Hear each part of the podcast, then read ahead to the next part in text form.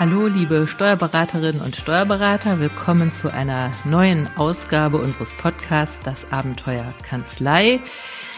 Wenn ihr euch erinnern könnt, im letzten Podcast ging es darum, dass unsere Mitarbeiter gelobt werden möchten, gesehen werden möch möchten und dass wir da noch ein bisschen Luft nach oben haben. Und ähm, im Hintergrund hört ihr schon meinen Kollegen Hans-Jürgen Walter rum. Ähm, ich wurschtel noch an meinem Rumwurschteln. ähm, ja, ich rede dem schon wieder zu lange, deswegen gebe ich jetzt das Wort einfach mal ab. Hallo Hans-Jürgen. Das ist völlig untypisch, dass du mal das Wort abgibst, aber äh, zum Thema Wertschätzung. Du hast mich wieder geflasht. Wow. Da ja. kannst du gerne ausführlicher drüber berichten.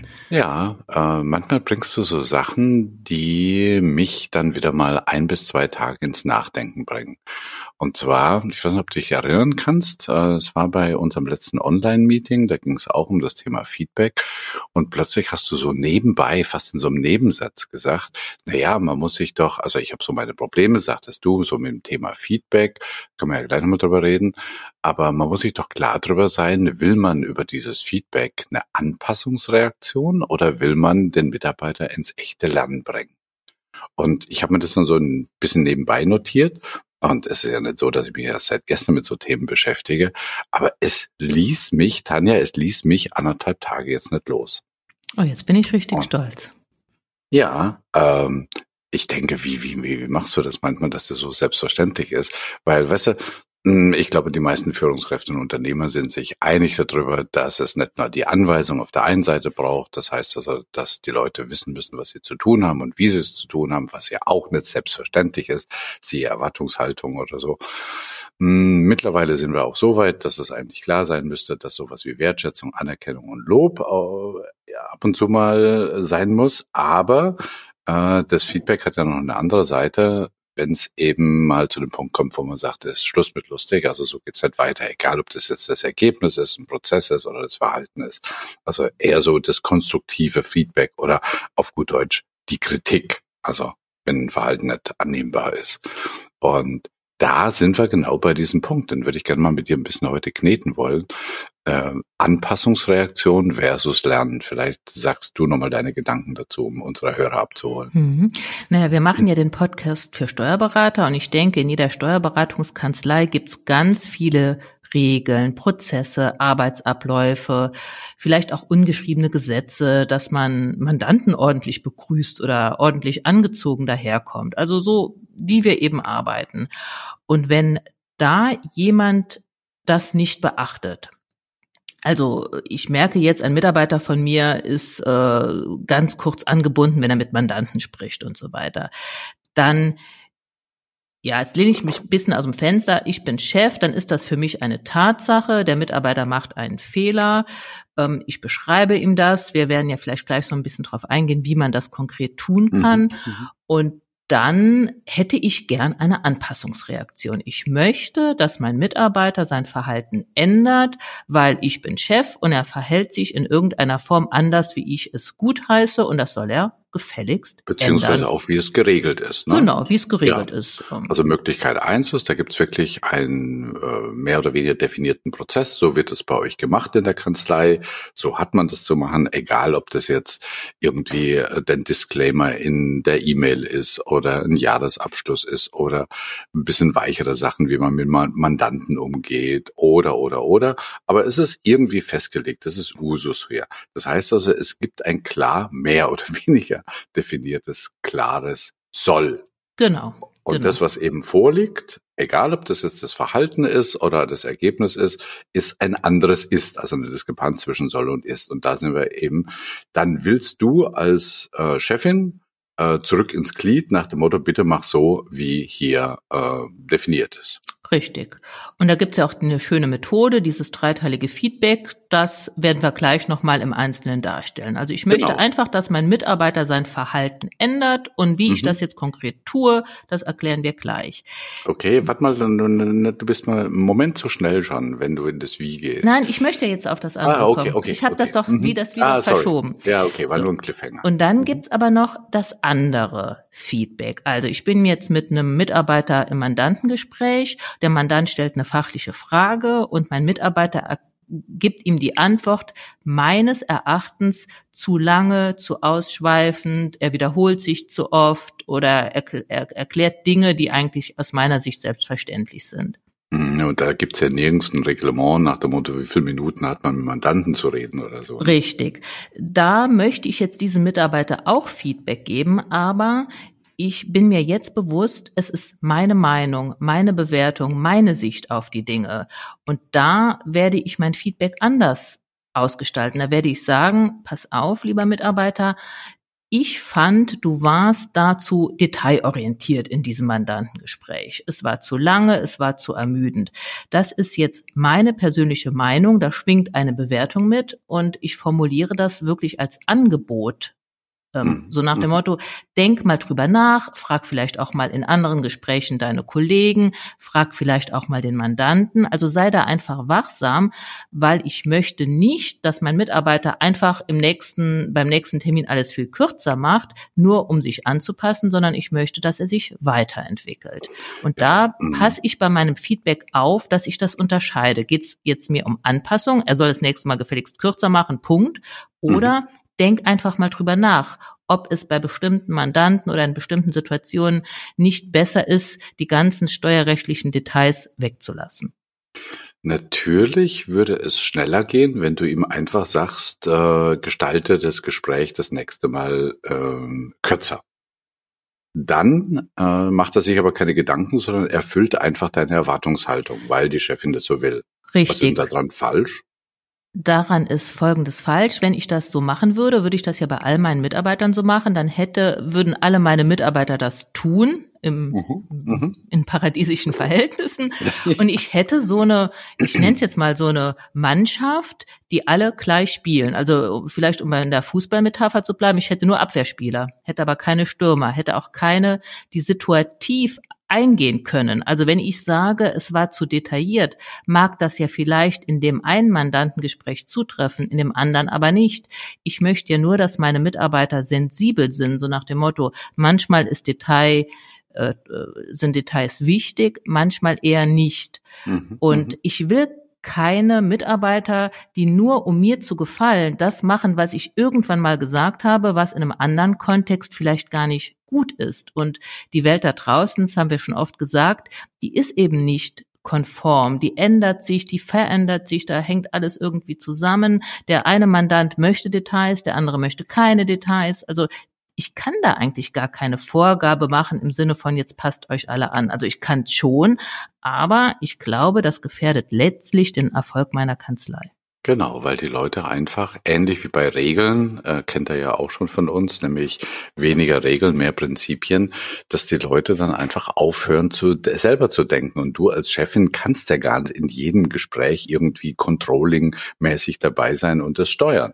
Also die, die, wie man sagen, das alte Bild des Unternehmens mit äh, als funktionierendes Räderwerk, das einfach gut geölt wird, stimmt einfach nicht. Äh, ein Unternehmen ist ein lebendiger Organismus, der sich permanent weiterentwickelt und dazu braucht man eben Mitarbeiter, die selbst denken und nicht mhm. einfach regeln. Richtig. Und es ist da auch die Herausforderung für die Führungskraft.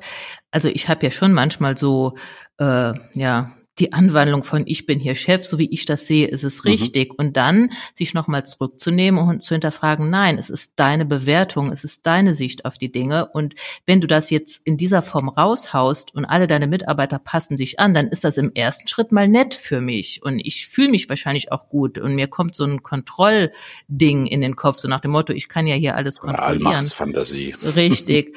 Aber ich glaube, für den Erfolg meiner Kanzlei ist es wichtig, da auch kritische Mitarbeiter zu haben, die sagen, okay, die Chefin meint das jetzt so. Ich mhm. meine es aber so. Was meint denn der dritte Mitarbeiter? Oder mit mir auch mal in kontroverse Diskussionen zu gehen, weil genauso wie alle Menschen unterschiedlich sind, ist auch jede Reaktion mal gut, mal schlecht. Und ich möchte eben Menschen, die mitdenken. Und da muss ich ein mhm. bisschen mhm. aufpassen, dass ich nicht denke, ich bin Chef, ich weiß sowieso alles besser, wie es läuft. Mhm.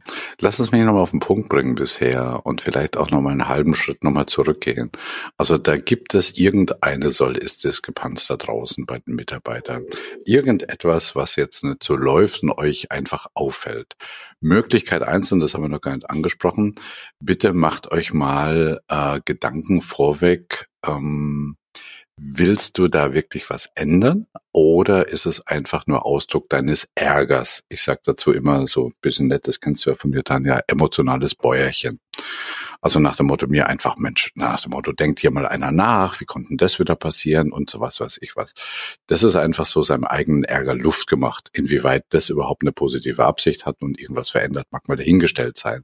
Also das würde ich immer erstmal parken. Aber wenn die Absicht da ist, etwas zu ändern, dann verzweigt sich's jetzt. Ich bin jetzt so ein bisschen ingenieurmäßig unterwegs, nämlich A, zurück ins Glied nach dem Motto, hier gibt es eine eindeutig definierte Regel, so wird es bei uns gemacht und dann will ich eine Anpassungsreaktion haben.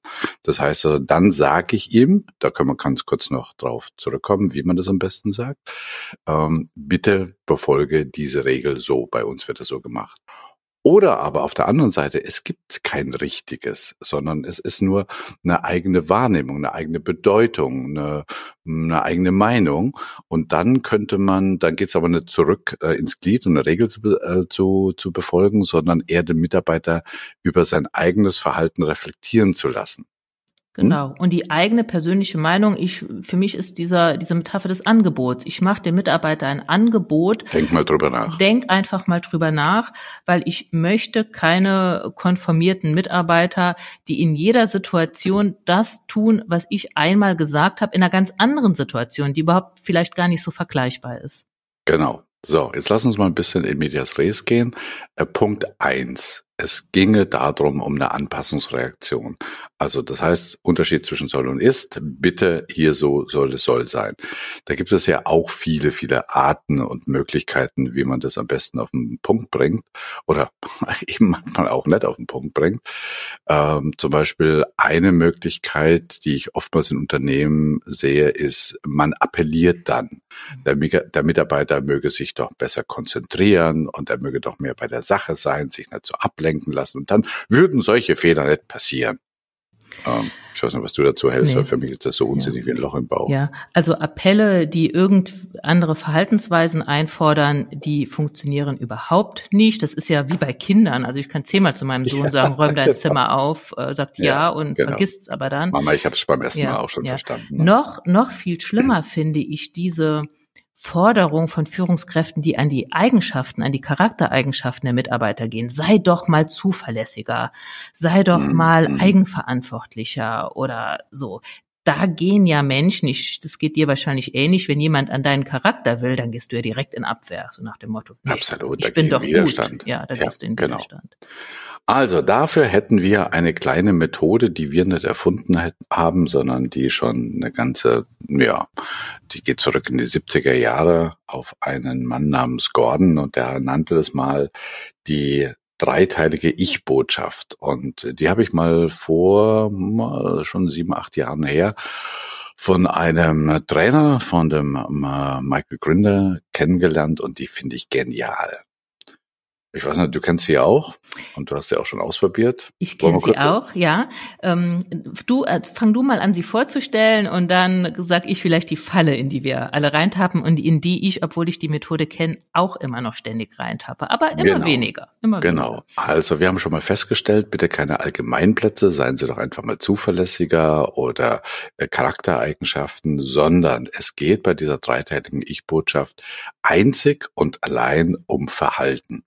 Das ist übrigens der kleine erste, wie wir sagen, Stolperstein, dass wir manchmal so an die Einstellung appellieren, weil wir glauben, in dem Moment, wo sich die Einstellung eines Mitarbeiters ändert, ändert sich automatisch das Verhalten. Das mag so sein, aber in dem Moment, wo man die Einstellung gehen, also Zuverlässigkeit oder, oder, oder, wenn wir bemerken, dass der Mitarbeiter automatisch in Widerstand geht. Also diese Methode basiert auf Verhaltensänderung. Und zwar, sie besteht, wer hätte das gedacht, aus drei Teilen. Nämlich der erste Teil ist, ich sage kurz und knapp, in der Kürze liegt da die Würze, möglichst sachlich und möglichst vorwurfsfrei die Beschreibung des konkreten und wahrnehmbaren, für mich nicht akzeptablen Verhaltens. Beispiel, Sie sind gestern 20 Minuten und heute 30 Minuten zu spät zur Arbeit gekommen. Und Punkt. da, und da ist schon der erste Stolperstein. es muss ein Verhalten sein, das eine Videokamera hätte aufzeichnen können. Genau. Und es muss, es müssen Fakten sein, denen man nicht widersprechen darf. Ja, also, ja. um auf das Beispiel meines Sohnes zurückzukommen, ja, er sagt, ich habe mein Zimmer aufgeräumt, ich gehe in sein Zimmer und sage, das Zimmer ist nicht aufgeräumt. Sondern streitet ihr euch, was heißt das aufgeräumt? Was heißt jetzt aufgeräumt? Ich hätte genau. sagen müssen, da liegen noch Socken rum und die Müslischale von gestern und ein leerer Joghurtbecher. Also ihm Fakten sagen, die eine Kamera aufnehmen kann und die er nicht bestreiten kann. Das ja, ist so das, das Wesentliche der erst, des ersten Schrittes und das hört sich einfacher an, als es ist. Absolut. Und deshalb empfehlen wir euch, wenn ihr das erste Mal sowas vom Stapel lasst, textet es vorher. Schreibt es euch wirklich auf, weil in dem Moment, wo man so eine Soll-Ist-Diskrepanz hat, also man, man erlebt so ein äh, nicht akzeptables Verhalten des Mitarbeiters, dann neigt man automatisch dazu, durch unseren Ärger etwas gespült, solche Dinge wie immer, nie, keiner oder sonst irgendwas. Also mach mal ein Beispiel. Ich sage dann nicht, Sie waren gestern 20 Minuten und heute 30 Minuten zu spät zur Arbeit, sondern man sagt, immer kommen Sie zu spät. Und jeder Mensch äh, bei uns hat gelernt, spontan solche kleinen Angriffspunkte zu spüren und dann so, was heißt denn hier immer? Das heißt, also diese Allgemeinplätze nicht raus, sondern du sagtest so schön, das so zu beschreiben, wie es eine Videokamera hätte wahrnehmen können und 20 Minuten und 30 Minuten. Entweder es stimmt oder es ist Fakt oder es ist kein Fakt, aber da gibt es kein Wenn und Aber. Also das ist so ein bisschen Formulierungs, äh, sag mal, Technik. Ich sage immer, lasst alle Faselindikatoren raus. Also immer, nie, keiner und, und, und. Ihr kennt es. So, das ist Teil eins. Ähm, dann kommt zwei, Teil zwei nämlich der Teil zwei ist die Konsequenz. Die Konsequenz nicht der, die Konsequenz, die ihr ihm androht, wenn er sich nicht ändert, sondern die Konsequenz seines Verhaltens. Und zwar entweder die konkrete Konsequenz oder auch eine potenzielle äh, negative Konsequenz oder Folge. Also beispielsweise in dieser äh, Zeit haben fünf Mandanten versucht, sie zu erreichen und äh, sich über ihr Fehlen beschwert oder so irgendetwas. Ne? Mhm. Oder es könnte auch eine gedachte, potenzielle Folge sein. Ich fürchte um den Ruf unserer Kanzlei. So etwas. Also erstens, konkret, vorwurfsfreie Beschreibung des nicht akzeptablen Verhaltens und zweitens die konkrete oder potenzielle negative Folge aus diesem Verhalten. Mhm. Übrigens, kleiner Tipp, Entschuldigung, äh, kleiner Tipp, möglichst kurz hintereinander, keine große Pause. Genau, und dann den dritten Schritt dann auch anschließen. Der mag jetzt vielleicht für uns Steuerberater eine Herausforderung sein. Unser Gefühl dazu. Also mit dem zu spät kommen. Sie sind gestern und vorgestern jeweils eine Viertelstunde zu spät gekommen. Ich befürchte, ähm, das gefährdet den Ruf unserer Kanzlei genau. oder oder die Teamstimmung, weil ihr weil deine Kollegen deine Arbeit mitmachen müssen, deine Anrufe entgegennehmen müssen und das enttäuscht mich. Also wirklich, mhm. wie fühle ich mich jetzt als Chef? Und ähm, wie sagst du immer so schön, Hans-Jürgen, es gibt noch andere Gefühle als Ärger. Also Wir sind dann immer gesagt, und das ärgert mich. Das finde ich, also ich würde versuchen, dieses Ärgern zu vermeiden, sondern wirklich zu spüren, wie fühle ich mich denn dann? Bin ich enttäuscht? Bin ich verzweifelt? Bin ich ratlos. Ja, also genau, ich weiß nicht mal, was ich mit denen machen soll. Genau. Keine, Ahnung. Ne? Also erstens sachliche Beschreibung. Sie kam gestern 20 Minuten zu spät zur Arbeit. Zweitens die Folge. Ich äh, mache mir Sorgen um den Ruf unseres Unternehmens. Oder die Mitarbeiter oder die Mandanten haben sie nicht erreicht. Und drittens das eigene Gefühl, das enttäuscht mich. Mhm. So. Und jetzt lass uns das mal spielen. Ich bin jetzt die Mitarbeiterin, Hans-Jürgen, du bist mein Chef, du hast das gerade, diese drei Teile zu mir gesagt und jetzt mache mhm. ich das, was jeder Mensch sagt. Ich sage dann, ja, es tut mir auch wirklich leid, ich versuche mich zu bessern, aber Sie wissen, ich bin hier im Moment alleinerziehend und ich muss die Kinder noch äh, in die Kita bringen und er weint im Moment immer so und dann kann, kann ich mich da nicht loseisen. Ähm, ja, es ist, ja, ich habe ja Gründe für mein zu spät kommen. Genau. Und jetzt merkt ihr vielleicht schon, wenn ihr das hört, was Tanja gesagt hat, das ist fast eine Einladung dazu, auf diese Gründe zu springen. Das heißt also, dass der eben kritisierte natürlich sich rechtfertigt oder sich irgendwie versucht zu erklären, das ist das Normalste von der Welt.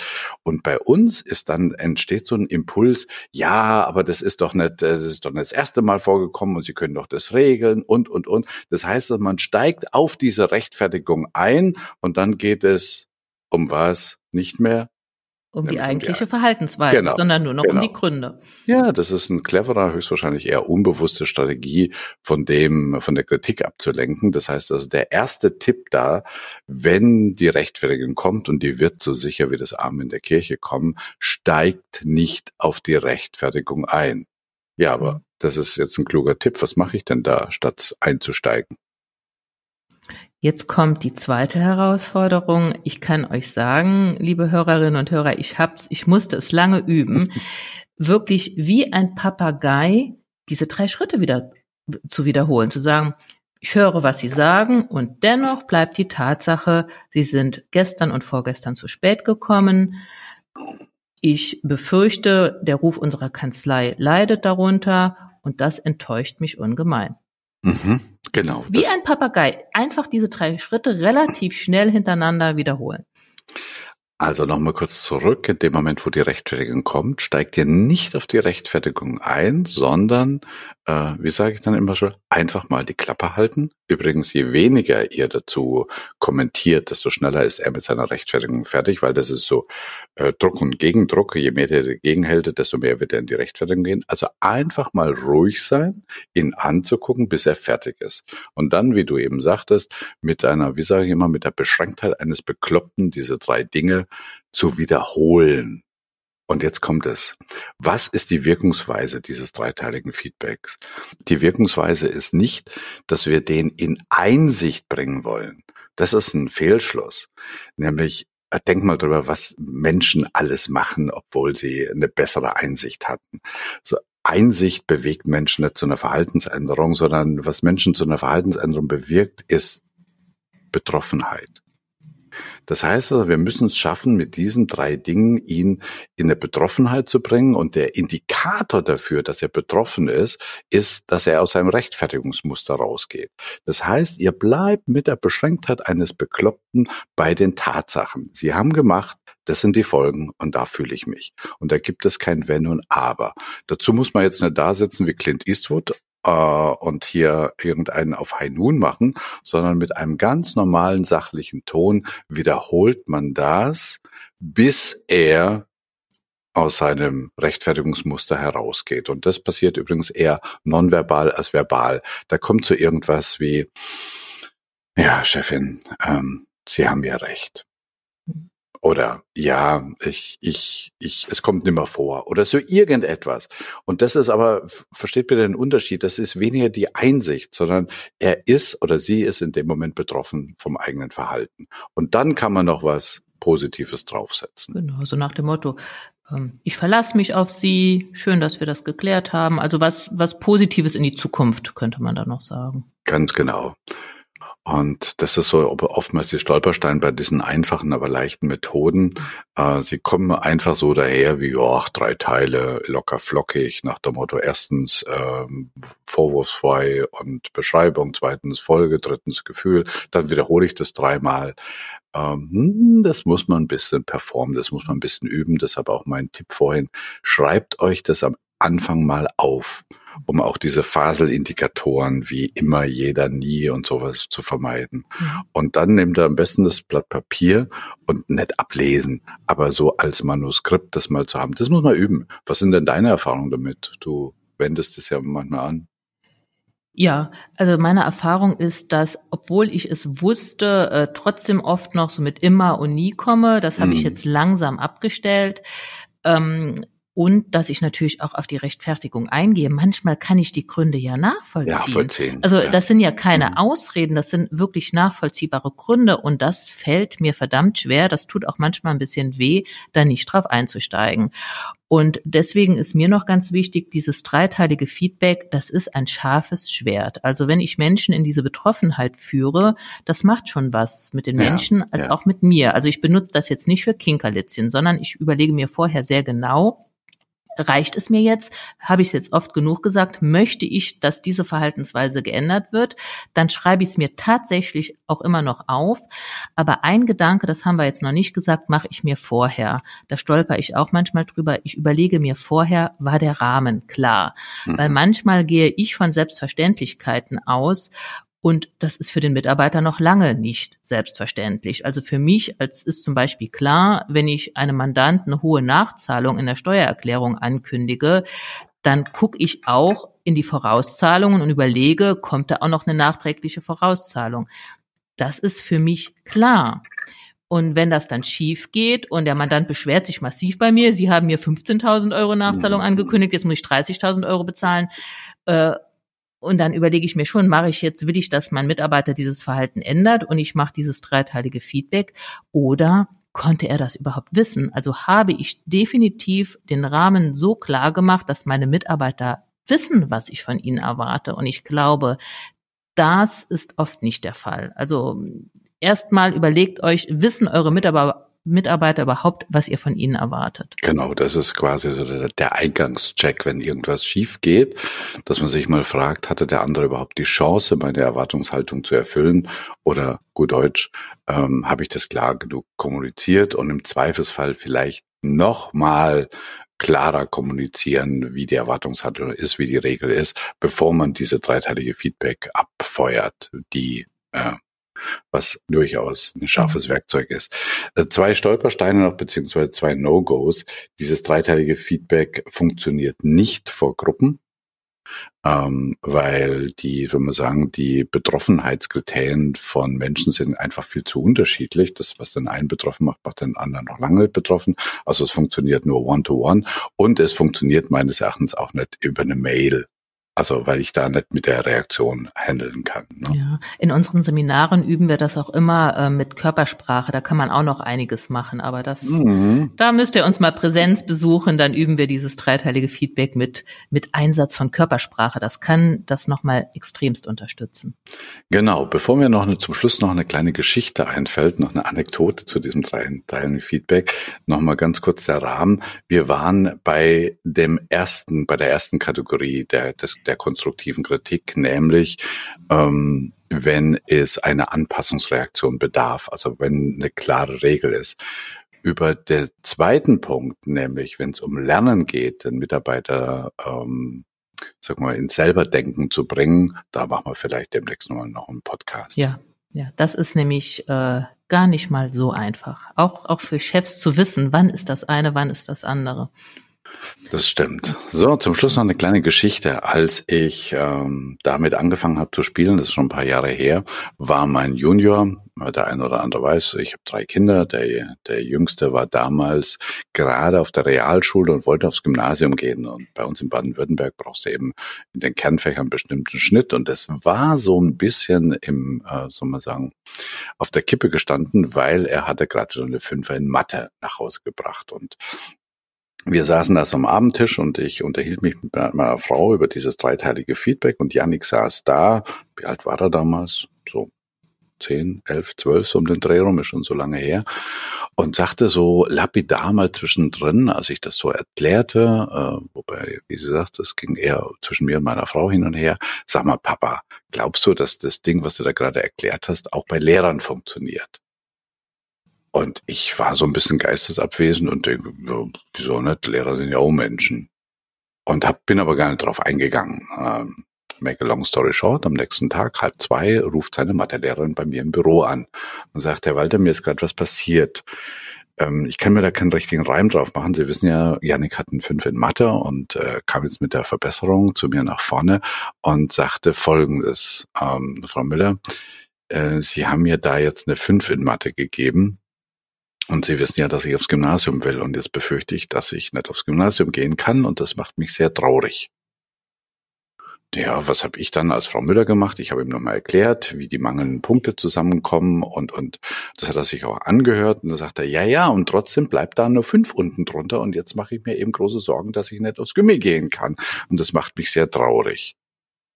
Und dann wusste ich mir fast nicht zu helfen, sagte Frau Müller. Und ich legte ihm die Hand auf die Schulter und sagte, weißt du was, Janik, du und ich, wir schaffen das, dass du aufs Gymnasium gehen kannst. Und wissen Sie, ich rufe Sie auch nur deshalb an, weil mir das so seltsam vorkam, weil er hat dann so in sich reingeschmunzelt und ist gegangen. Naja, lange, lange Rede, kurzer Sinn, es funktioniert auch bei Lehrern. Ja, es ist ein scharfes Schwert, dieses es ist ein scharfes Schwert, Feedback. genau, genau. Nun, probiert's einfach mal aus. Wie gesagt, äh, am besten ihr textet es mal, macht's nicht gerade mit eurem Lieblingsmitarbeiter am Anfang, sondern vielleicht mal bei Leuten, wo es nicht drauf ankommt, so bei eurer Partnerin. Nein, das war ein Spaß. Das war es, ein Spaß. Es, es, es geht auch mit Mandanten. Also ich hat, äh, hatte vorgestern ein Gespräch mit Mandanten, da, die haben eine ziemlich hohe Summe an Gebühren offen. Da habe ich dieses dreiteilige Feedback genutzt, um die darauf hinzuweisen. Nach dem Motto, mhm. ich habe gesehen, äh, die Gebühren in Höhe von so und so sind noch offen, gleichzeitig ist ihr Girokonto ziemlich ziemlich äh, dick im Plus. Die Konsequenz ist schon, dass wir uns fragen, ob wir was falsch gemacht haben, ob sie nicht mehr zufrieden sind. Und das, das Gefühl, das verunsichert uns. Mhm. Ja, der Mandant, genau. das hat eine Runde gebraucht. Der, der hat direkt sich das geschnappt. Es wird heute noch überwiesen. Also genau. es geht auch mit Mandanten. Also absolut, es funktioniert. It works. Gut, ja, ja. dann äh, wünschen wir euch viel äh, Spaß und Erfolg mit den äh, dreiteiligen Feedback. Wie gesagt, hier geht es um eine Anpassungsreaktion zurück in die Regel. Ähm, und wir können euch beide bestätigen, dass es funktioniert. Es braucht ein bisschen Übung. Am Anfang kommt man sich da ein bisschen aufgesetzt vor, aber das ist ja bei allem so, äh, was, was neu ist. Es braucht ein bisschen Übung. Ja, und wir würden uns freuen, wenn ihr uns ein bisschen über eure Erfahrung berichtet, auch wenn ihr Fragen habt oder noch Stolpersteine drin seht. Schreibt uns gerne an mail at abenteuer-kanzlei.de oder über die sonstigen Kanäle auf LinkedIn oder, oder, oder. Ja, ansonsten wünschen wir euch eine gute Zeit und bleibt gesund. Ja, man kann auch sagen, ein frohes Osterfest. Wenn alles gut läuft, kommt der Podcast hier am Ostersonntag. Oder ja, genau, genau. Ja, also viele. Alles gut läuft, wenn technisch alles gut. naja, ansonsten, äh, dass ihr ein schönes Osterfest hattet und ja, Dankeschön für eure Aufmerksamkeit.